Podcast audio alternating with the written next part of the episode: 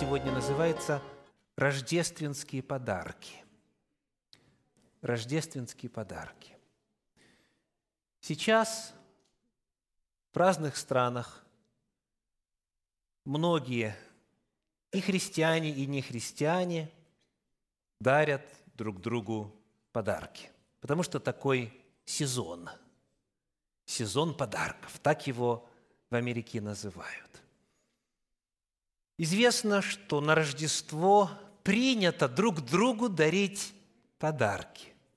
И бывает так, что дети в особенности, они целый год готовятся. Они написали свой wish list, список своих мечтаний, своих ожиданий, что им хотелось бы получить в этот сезон. И вот они ждут с нетерпением и стараются даже порою вести себя, как полагается, чтобы получить желаемый подарок. Рождественские подарки, как и любое другое явление, естественно, имеют свою историю. Вопрос к вам. Кто впервые придумал, что на Рождество дарят подарки? Откуда эта традиция? Кто зачинатель этого дорогостоящего дела?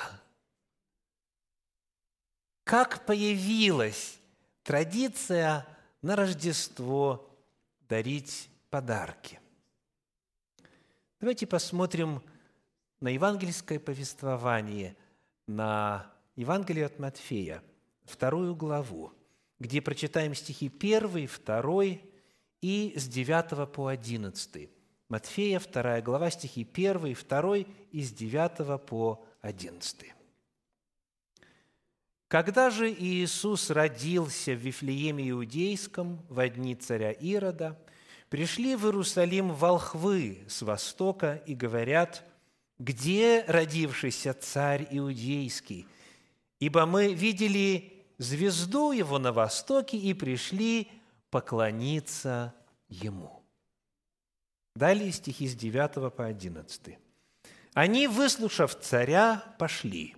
И вот звезда, которую видели они на востоке, шла перед ними, как, наконец, пришла и остановилась над местом, где был младенец. Увидев же звезду, они возрадовались радостью весьма великою, и, войдя в дом, увидели младенца с Марией, матерью его, и, пав, поклонились ему, и, открыв сокровища свои, принесли ему дары – золото, ладан и смирну. Вот так вот в евангельском тексте описаны первые рождественские подарки. Рождество – это праздник дня рождения Спасителя, в честь рождения Иисуса Христа. И первые подарки на свой день рождения, по причине своего рождения, Иисус получил от мудрецов с Востока. И это были золото, ладан и смирно. И это, в принципе, понятно и логично. Но вот какой вопрос мне хотелось бы вам задать. Вспомните свой последний день рождения. Имеется в виду, вас ли чествовали или вы куда-то пошли, вас пригласили. Итак, представляем, вспоминаем, сколько было людей, кто пришел, люди заходят – нарядные, с ожиданием хорошо провести время, стол накрыт, кто-то завтрак пропустит специально, чтобы побольше места было в желудке. И вот пришло время дарить подарки. И дальше люди достают и подарки вручают друг другу – вот тебе, а ты мне что? Обмениваются подарками. То есть все гости друг другу дарят подарки. и радуются, и потом идут трапезничать, и есть, и пить. И говорят, какой был классный день рождения. Чего не хватает? Что в этой картине неправильно? Что в ней ненормально, неестественно? Подарки надо дарить имениннику. Подарки на день рождения или на день получения имени в христианской традиции принято дарить имениннику. Он виновник торжества. Он является центром внимания. За Него мы Бога благодарим, о Нем молимся, Ему желаем. Мы благодарим Всевышнего за то, что дал Ему жизнь. И еще один год хранил и благословлял, и вел, и прощал, и, благо, и благословлял в разных сферах жизни. И Он, именинник, является центром внимания. Правильно? Так принято.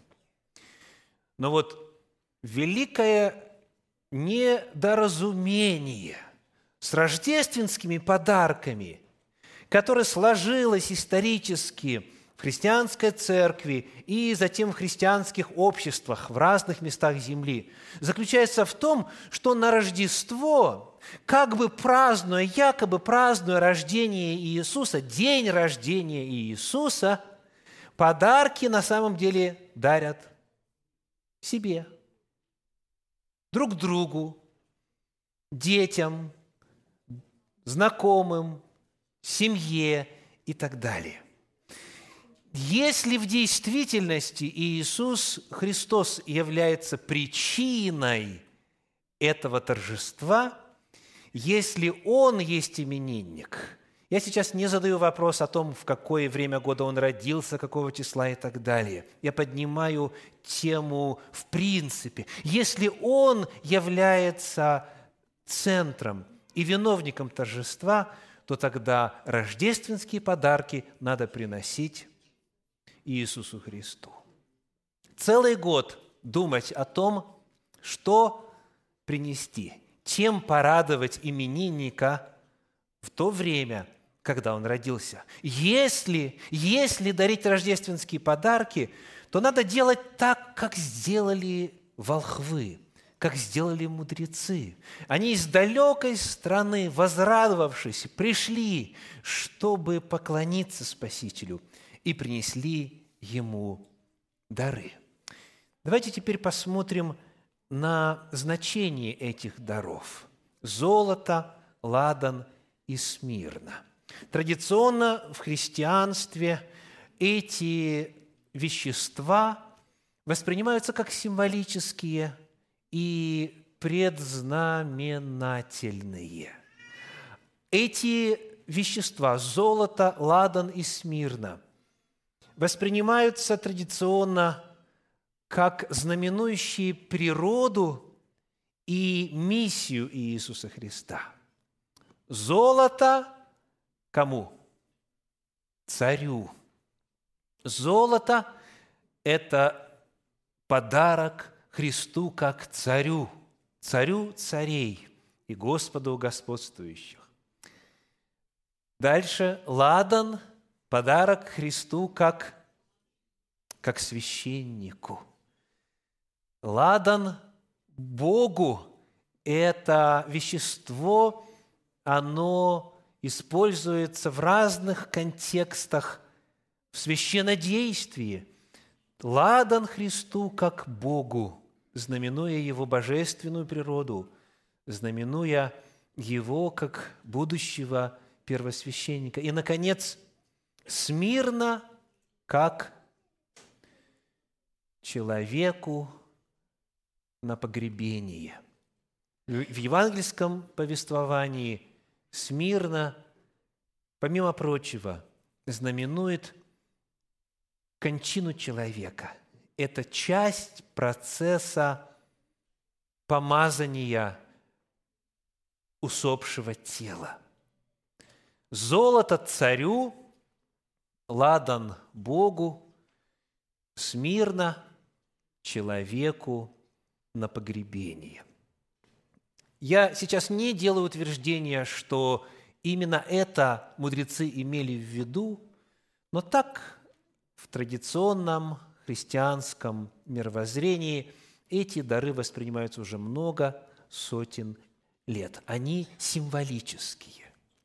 Однако, когда мы зададим вопрос о практической пользе этих даров, то теперь вопрос вам по тексту Библии. Что описывается сразу же после эпизода с мудрецами? Как только они вручили дары, что дальше евангельский текст говорит? Сразу после этого пошли в Египет. Читаем во второй главе Евангелия от Матфея, стихи с 13 по 15. «Когда же они отошли, то есть мудрецы, Се ангел Господень является во сне Иосифу и говорит, «Встань, возьми младенца и матерь его, и беги в Египет, и будь там, доколе не скажу тебе, ибо Ирод хочет искать младенца, чтобы погубить его». И он встал, взял младенца и матерь его ночью и пошел в Египет, и там был до смерти Ирода – да сбудется реченное Господом через пророка, который говорит, «Из Египта возвал я сына моего». Эти дары имели практическую ценность. Сразу же, тут же, как только дары были получены, Иосиф, Мария и Иисус становятся кем? Беженцами. Беженцами – они вынуждены убегать из Иудеи и бежать на чужбину, бежать в Египет из всех мест. Да, это то место, которое в библейском повествовании, оно связано с рабством, с угнетением. И вот для того, чтобы быть в состоянии убежать туда – а там на новом месте надо же найти жилье, надо как-то существовать, чтобы жить там, будучи временными изгнанниками, будучи иммигрантами, пока не появится возможность вернуться на родину. Вот эти средства очень и очень пригодились. То есть у этих подарков была практическая польза. Сегодняшняя проповедь называется «Рождественские подарки». Традиция на Рождество Иисуса Христа дарить подарки, она может быть прослежена вплоть до евангельского текста. Однако, коль скоро Рождество – это праздник рождения Иисуса, подарки должны быть даны Ему. Он – виновник торжества. Золото, ладан и смирно ему нужны для конкретных практических целей. Потому те, у кого в семье есть привычка собирать так, чтобы раз в год принести особый дар Иисусу, вы поступаете правильно. Таков библейский пример – Таков смысл. Мы благодарим Иисуса, и мы дарим Ему дары. Дары, которые Он может использовать для осуществления своей миссии, миссии на этой земле, поскольку Его миссия, дорогие, еще далека от завершения. И Иисусу на земле нужны средства – для того, чтобы достигать вестью спасения, для того, чтобы достигать вестью о законе Божьем, для того, чтобы достигать вестью о грядущих апокалиптических событиях, о втором пришествии Иисуса Христа, нужны средства, и немало средств. Нужны средства, подаренные Иисусу, пожертвованные Иисусу, чтобы Он мог осуществить то, на что угодно Его святой воле. И вот теперь еще один вопрос. Скажите, у кого были такие подарки, которые вы получили на свой день рождения, а потом не знали, что с этим подарком делать? Можете руку поднять? Так тихонечко, чтобы не видели те, кто вам их подарил. Регулярно, ежегодно мы получаем подарки, которые некуда пристроить. Не знаешь, что с ними делать. Вроде бы можно было бы подарить, вдруг кому-то пригодится. Но, а вдруг тот, кто вам подарил, пойдет в гости к тому, кому вы подарили, и скажет, о, интересно, а откуда у тебя эта штуковина? И потом можно конфуза, так сказать, не избегнуть. Когда мы задаем вопрос о рождественских подарках, мы видим, что первые дары Иисусу пришлись очень кстати. Так?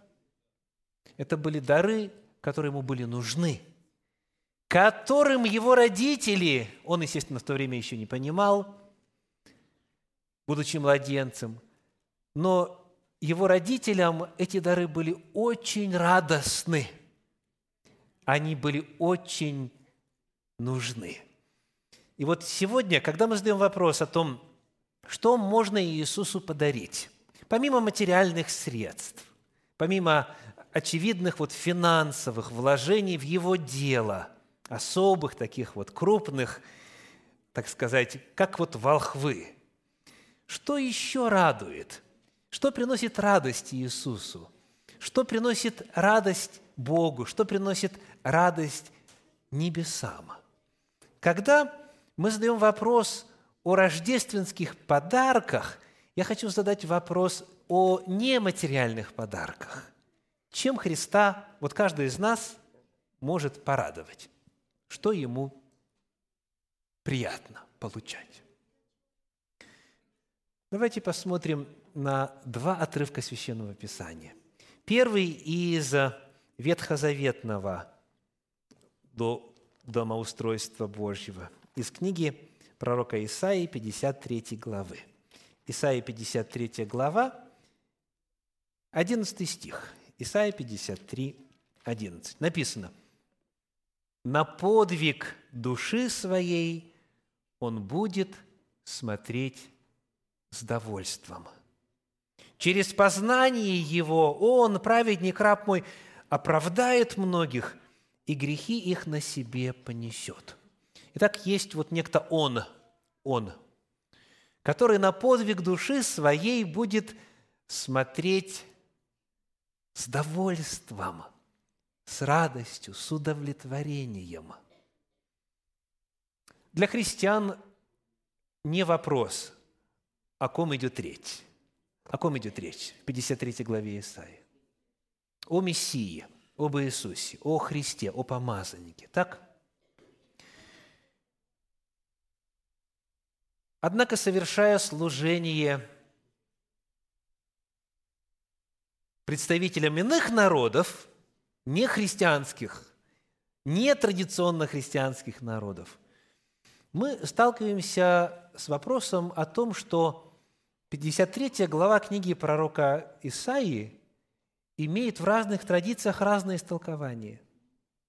Что вот этот, кто взошел как отпрыски сухой земли, тот, кто, подобно Агнцу, был безгласен, тот, кто душу свою отдал во искупление грехов и так далее. Речь тут, говорят некоторые, не о Мессии вовсе. И вот, пользуясь возможностью – я хотел бы вам кое-что рассказать о некоторых утверждениях из классических трудов иудаизма, которые сохранили истолкование 53 главы книги пророка Исаии. Порою можно слышать утверждение о том, что 53 глава не о Мессии вообще – и вот нам надо знать, в особенности тем, кто служит представителям еврейского народа, представителям иудаизма, что во множестве иудейских документах засвидетельствовано мессианское значение и применение 53 главы книги пророка Исаия. То есть в иудаизме – есть целый ряд голосов, когда мы смотрим на древние документы, в том числе и на классические документы, которые говорят, это предсказание именно о Мессии. И вот я хочу сегодня одним таким отрывком с вами поделиться. Это Талмуд. Ну, так, более еврейского документа нету, помимо Священного Писания. Талмуд – классический сборник мнений мудрецов, законоучителей земли Израиля и иммигрантов из Вавилона, которые остались там со времен Вавилонского плена, а также куда многие из иудеев в первом веке новой эры убегали, потому что храм был разрушен, и еврейская жизнь была практически невозможна. Они убегали туда в Междуречии, присоединялись к тем древним иммигрантам. Потому есть Иерусалимский Талмуд, а есть Вавилонский Талмуд. И вот что написано в Вавилонском Талмуде. Трактат Санхедрин, Синедрион по-нашему листок 98Б. То есть там по листам идет обозначение А – одна половина странички, Б – вторая половина странички. 98Б. Цитирую. «Как ему имя?»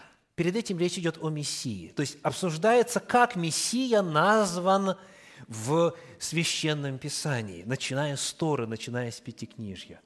Как имя Мессии – дом Раби Шилы сказал, его имя Шило.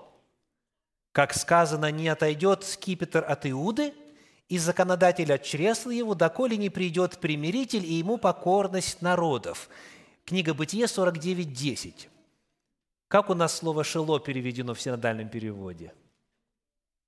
Примиритель. Отсюда шалом, мир и так далее. Это все однокоренные слова. Итак, не отойдет скипетр от Иуды и законодателя честно его, доколе не придет Шило, приносящий мир, примиритель.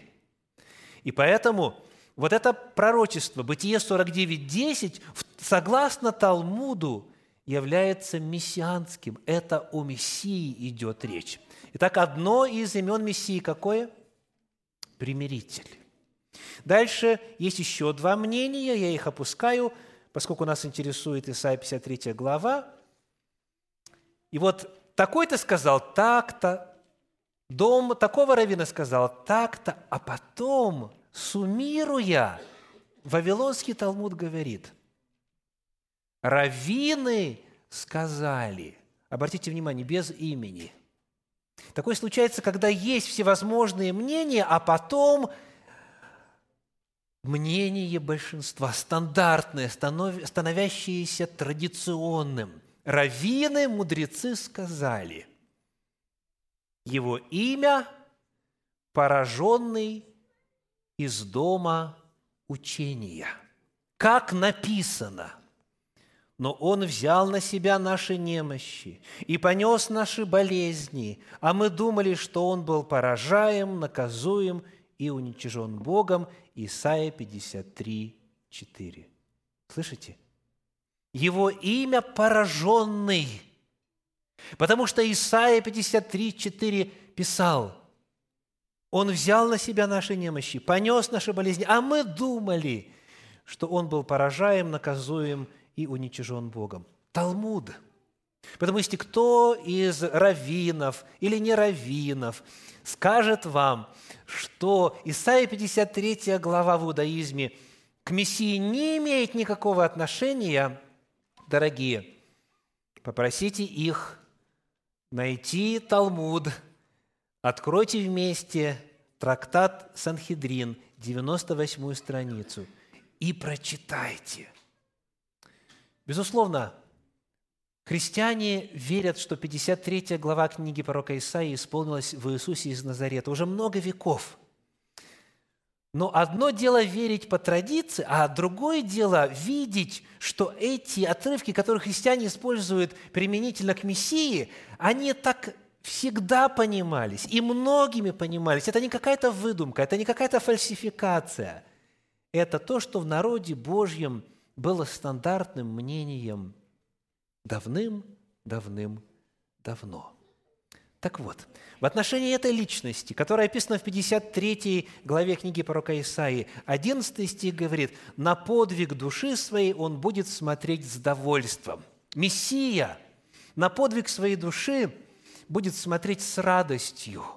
В другом переводе, восстановительный перевод, он увидит плод мучительного труда своей души и будет удовлетворен. Итак, на что Иисус будет смотреть с довольством?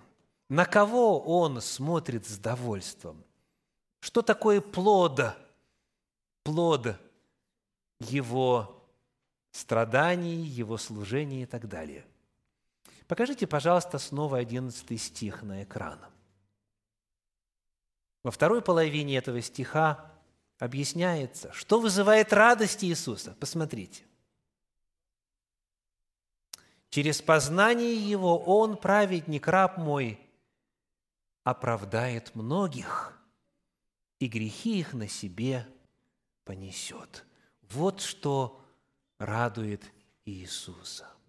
Когда Его рождение, Его жизнь победоносная, Его голговская смерть, Его победа над дьяволом, Его искупление, драгоценной кровью обеспеченное – когда все это востребовано. Его радует, когда люди на земле пользуются всеми благодатными дарами Его жертвы, и когда на Него, на Иисуса, на Агнца Божия возлагают свои грехи. И когда они возлагают свои грехи на Него, что происходит? Он их оправдывает. Через познание Его Он, праведник, раб мой, оправдает многих, и грехи их на себе понесет. Вот что Иисусу приносит радость.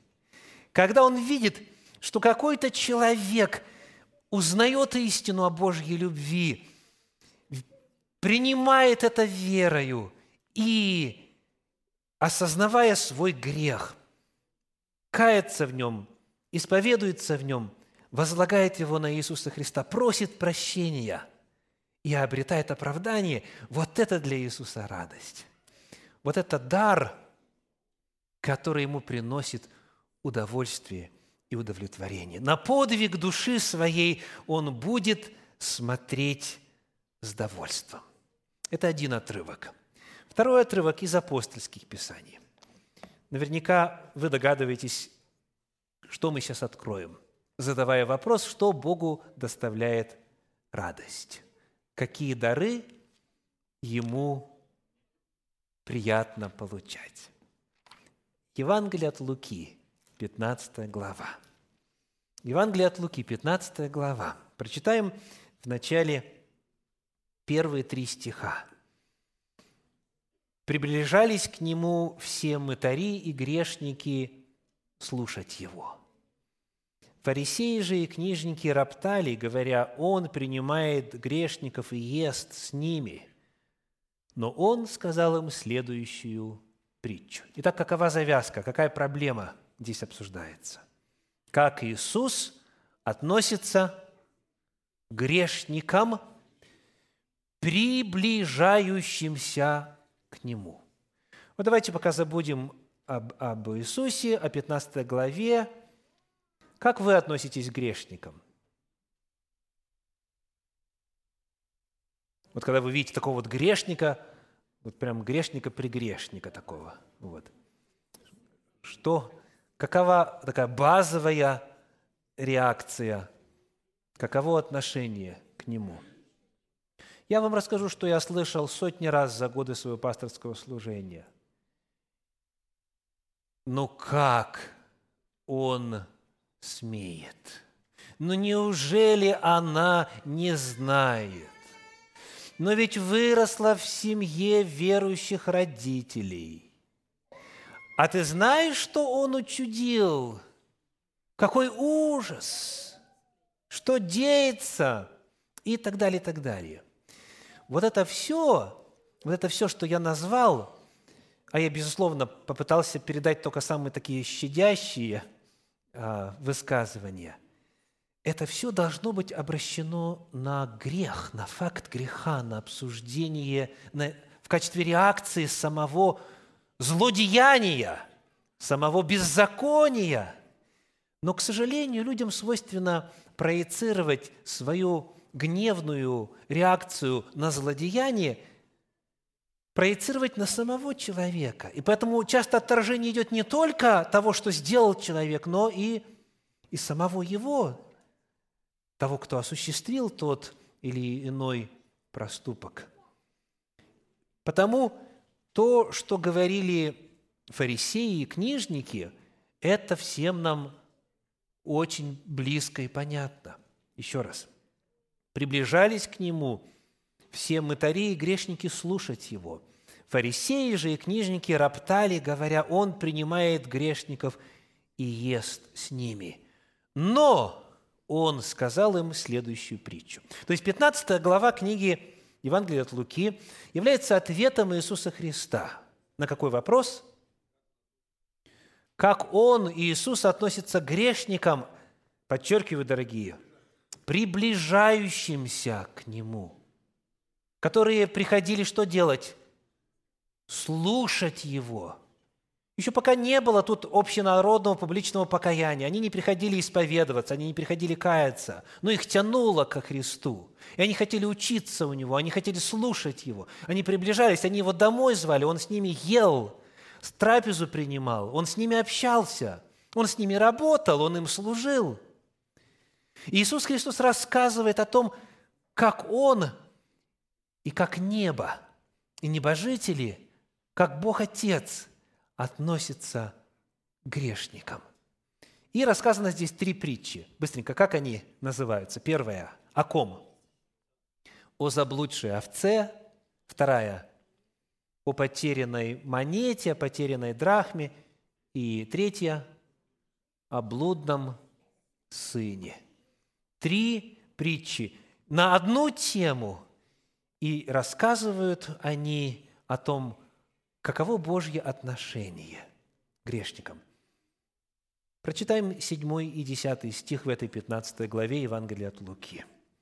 «Сказываю вам, что так на небесах более радости будет об одном грешнике, кающемся, нежели о 99 праведниках, не имеющих нужды в покаянии». Десятый стих.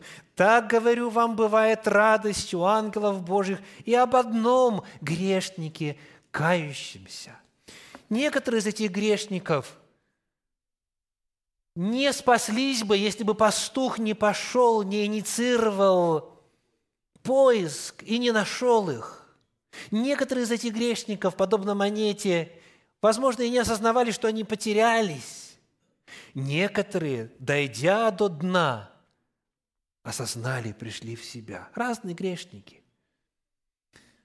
Но каким бы ни был грешник, и в какой бы стадии греха ни находился, когда он приближается, хотя бы полшага делает навстречу Богу, когда он слушает, когда он приходит, и в особенности, когда, как этот блудный сын, он осознает, он признает вслух. Он говорит, я согрешил против неба и пред тобою, когда признает свою вину, просит прощения.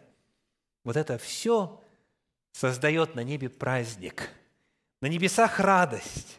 Нет более, нет более радости, нет больше радости, чем когда человек, грешник, делает шаг навстречу Богу приближается, слушает его, кается, признает свою вину, меняет образ жизни, это еще лучше. Любое приближение доставляет огромную радость Иисусу Христу. Мы задаем сегодня вопрос о том, что помимо материальных средств, которые нужны Господу, чтобы продолжать осуществлять на земле свою миссию спасения – что еще может быть рождественским подарком? Подарком в любой сезон. Но в особенности, когда мы помним, что Иисус родился и пришел в мир, чтобы спасти всех нас.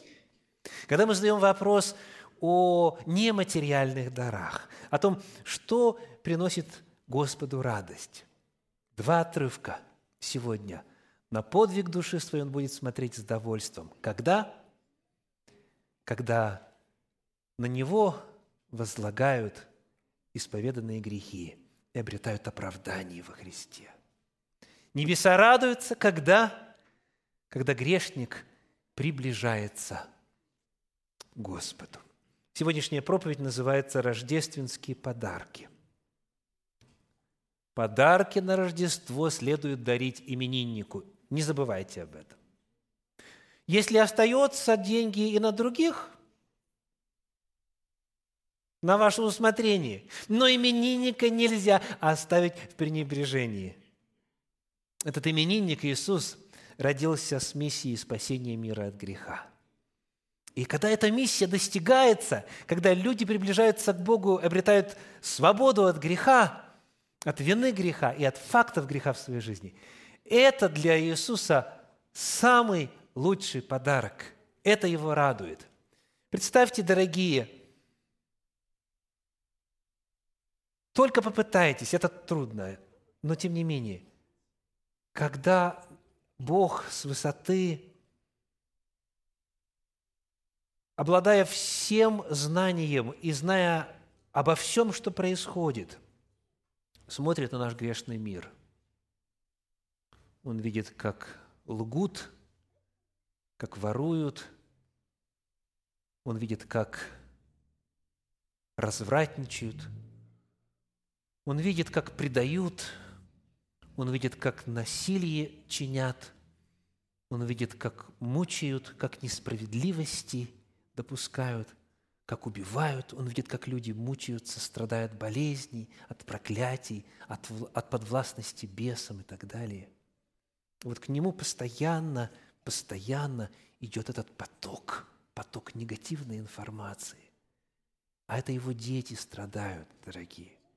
Мы с вами есть дети Небесного Отца, разной степени близости к Нему и соответствия Его воле – это очень нерадостно, это очень тягостно. В особенности, когда Бог все сделал, чтобы было на земле по-другому. И законы дал, и самого себя отдал в жертву. Но вот он видит, как этот грешник принял решение быть ближе к Богу в чем-то, в какой-то сфере своей жизни. И стоит человеку чуть-чуть только приблизиться к Богу, это сердце Божье радует. Когда вы принимаете решение, помните, что это не только вас касается, не только вашего окружения касается, но это также и Бога касается, Иисуса Христа касается. Подарите радость тому, кто себя самого отдал, без остатка, ради вас. И сделайте Иисусу приятное.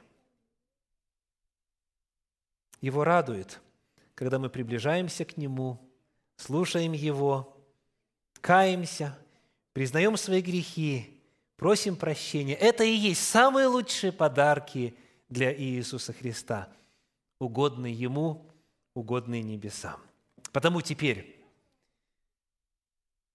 обращение каждому из вас, дорогие. Каков ваш следующий шаг приближения к Богу? В чем конкретно он будет выражаться? Какой подарок вы хотели бы ему преподнести сегодня? Для кого-то, может быть, из вас это наконец-то добиться регулярности в молитве, минимум утром и минимум вечером. Для кого-то из вас добиться регулярности в чтении Священного Писания минимум утром и минимум вечером. Это предписано в законе Господнем. Для каких-то семей, возможно, это начать проводить утренние и вечерние семейные богослужения с детьми. Для кого-то из вас, может быть, это исповедовать грех, который в вашей жизни имеет место, и вы еще не называли его, не просили прощения за него – грех или грехи. Для кого-то из вас это победа над греховной привычкой. Кто-то из вас желает сказать «хватит, ну хватит». Ведь Иисус не только вину греха с меня снимает, но Он и силу греха преодолел. И в Нем я могу быть победителем. Нет больше этой греховной привычки в моей жизни. Это будет огромная радость для Иисуса, потому что вы воспользовались Его силой для преодоления греха. Для кого-то из вас это заключение завета со Христом, публичного исповедания своей веры в Него. Для кого-то из вас это водное крещение, для кого-то присоединение к церкви, вероучение, которое вы считаете соответствующей Священному Писанию. Это решение вопроса членства, чтобы не болтаться между этой и той общиной, а наконец-то решить вопрос своего статуса и включиться в служение на полную силу. В чем еще именно ваш шаг приближения к Иисусу? Для кого-то это посвящение себя на какое-то служение в церкви. Для кого-то это пересмотр того, что вы делаете в церкви. Может быть, речь идет об увеличении нагрузки по служению. Может быть, сейчас ваша фаза жизни позволяет вам больше Христу отдавать себя, свое время, свои таланты. Может быть, что-то иное. У каждого свое, потому что взаимоотношения каждого со Христом индивидуальны. Но, тем не менее, вопрос стоит. Каков ваш рождественский подарок Иисусу Христу? Каков ваш следующий шаг в приближении к Нему? Я приглашаю подумать об этом сейчас и помолиться Господу лично, когда будет звучать известная мелодия – Поразмыслите, задайте вопрос, к чему Дух Святой вас призывает, и проведите с Господом в общении несколько минут, прямо оставаясь на своих местах. И да благословит вас Господь. Аминь.